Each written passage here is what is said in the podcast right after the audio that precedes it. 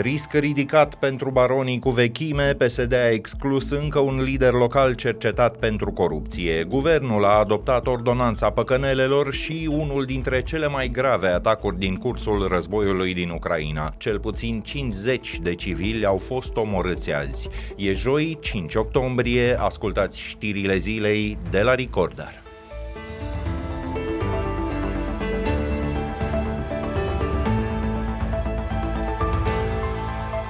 Poco prima delle 20 un pullman con a bordo una quarantina di eh, turisti ha sfondato. Autoritățile din Italia au identificat toate cele 21 de persoane care au murit în accidentul rutier din Mestre de lângă Veneția. Ministerul de Externe al României anunțase încă de aseară că printre victime se numără și o familie de patru români. Părinții erau din Argeș și Dâmbovița și se stabiliseră în Germania de mai mulți ani. Fetele lor aveau 8 și 13 ani. Autobuzul plin cu turiști era unul electric și fusese dat în uz cu numai un an în urmă. Aflat marți pe o pasarelă, vehiculul a rupt parapetul de protecție și a căzut de la circa 10 metri peste calea ferată, după care a luat foc la impact. Imaginile de la locul accidentului arată că pasajul era echipat cu o balustradă metalică veche, relativ subțire. Vârsta medie a victimelor e foarte scăzută, pe listă se află un copil de doar un an și jumătate. După Vasluianul Dumitru Buzatu, încă un lider local al PSD a fost exclus foarte rapid din partid din cauza unui dosar de corupție. Primarul din Mioveni, Ion Georgescu, a fost prins în flagrant delict de procurorii DNA. Potrivit acestora, ar fi restituit 10.000 de euro dintr-o mită de 30.000 pentru că nu ținuse partea sa din înțelegere. Bună seara! Ce-ați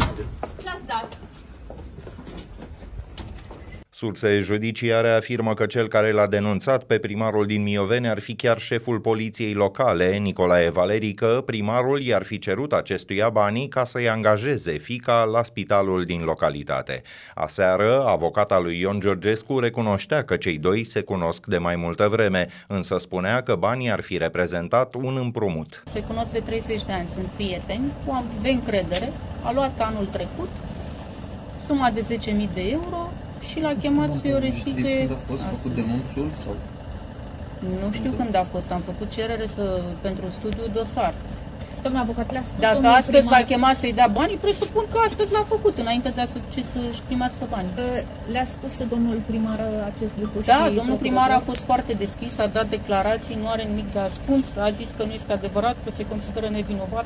Acest nou dosar de corupție alimentează și un conflict în PSD. Filiala din Mioveni a partidului se plânge că decizia organizației județene de a-l exclude pe Ion Georgescu din partid ar fi pripită și fără fundament. Primarul Mioveniului era membru al PSD de 25 de ani și se află în funcție din 2006 încoace.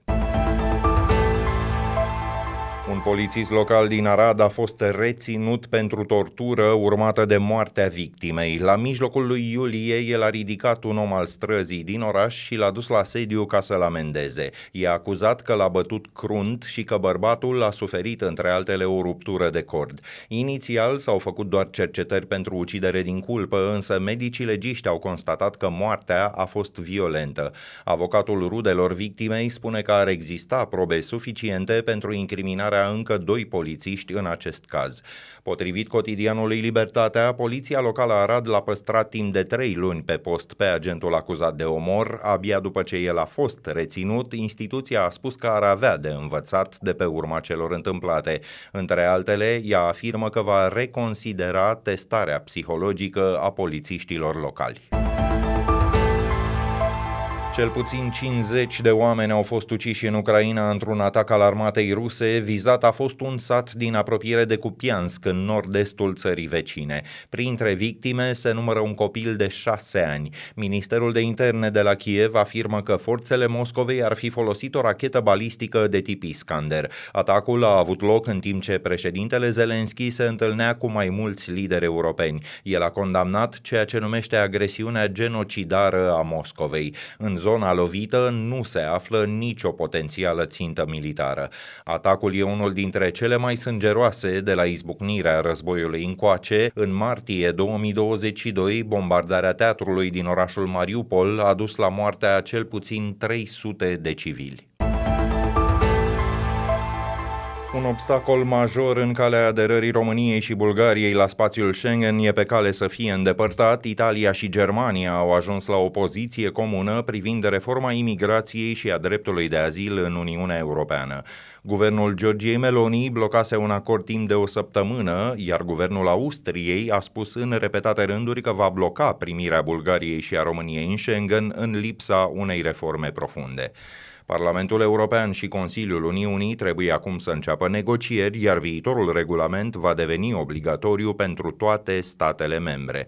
Polonia și Ungaria se împotrivesc vehement propunerii ca atunci când o țară se confruntă cu o criză a migranților, toate celelalte să primească un număr de refugiați.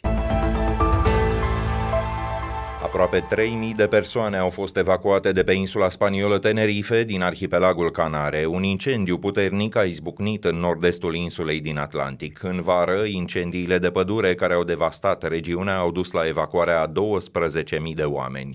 În întreaga Spanie, peste 300.000 de hectare au fost distruse de foc anul trecut. Temperaturile din aceste zile din arhipelagul Canare ajung până la 30 de grade. De asemenea, 2023 amenință să devină cel mai cald an din istoria măsurătorilor meteo, temperatura medie globală e cu 0,52 de grade peste medie. Serviciul Copernicus al Uniunii Europene spune că luna trecută a fost cea mai caldă lună septembrie înregistrată la nivel global. La rubrica Fast Forward, alte știri care ne-au atras azi atenția, ordonanța păcănelelor a trecut de guvern, industria jocurilor de noroc va avea de plătit taxe majorate, iar regimul publicității ar trebui să devină mai aspru.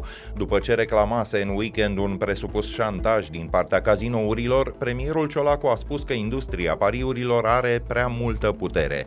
S-a referit inclusiv la plecarea din funcție a redactorului șef al Gazetei Sporturilor, Cătălin Țepelin, Angajații ziarului au dat de înțeles că printre cauzele acesteia s-ar afla un conflict intern legat de publicitatea cumpărată de casele de pariuri. Jocurile de noroc nu vor mai putea funcționa dacă firma nu este înregistrată în România.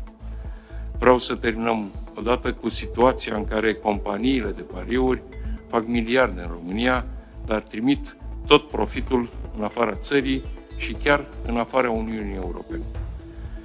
Apoi creștem semnificativ taxele pentru toate licențele de jocuri de noroc și limităm drastic spațiul de publicitate pe care îl pot cumpăra firmele din această industrie. Guvernul a prelungit pe de altă parte până la finalul anului plafonarea tarifelor pentru polițele de răspundere civil auto. Anul acesta, încă un lider de pe piața RCA, Euroins, a dat faliment. Fondul de garantare a asigurațiilor plătește încă pentru falimentele Astra, Carpatica și City Insurance, numai până acum a fost nevoie de peste un miliard de lei. Instituția care ar fi trebuit să verifice piața, Autoritatea de Supraveghere Financiară, le-a oferit de curând tuturor tuturor angajaților prime de performanță de cel puțin 50% din salariu. Nimeni nu se poate declara cu adevărat surprins, Curtea Constituțională a invalidat în întregime legea care interzice cumulul pensie-salariu în instituțiile și companiile de stat.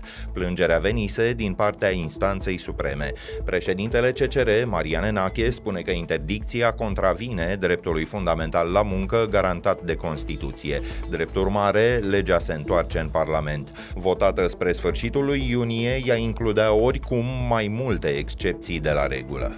Premiul Nobel pentru literatură a fost câștigat anul acesta de scriitorul Jun Fosse. Norvegianul este unul dintre cei mai jucați dramaturgi din lume. Comitetul Nobel i-a numit piesele și romanele drept inovatoare, dar scriitorul scandinav a mai publicat colecții de poezie, eseuri și cărți pentru copii. Traducerea unuia dintre romanele sale, numele celălalt, a apărut în românește anul trecut în colecția Nancy a editurii Pandora M. Nobelul pentru literatură pune adesea în evidență autori mai puțin cunoscuți, dar sporește semnificativ și vânzările celor consacrați.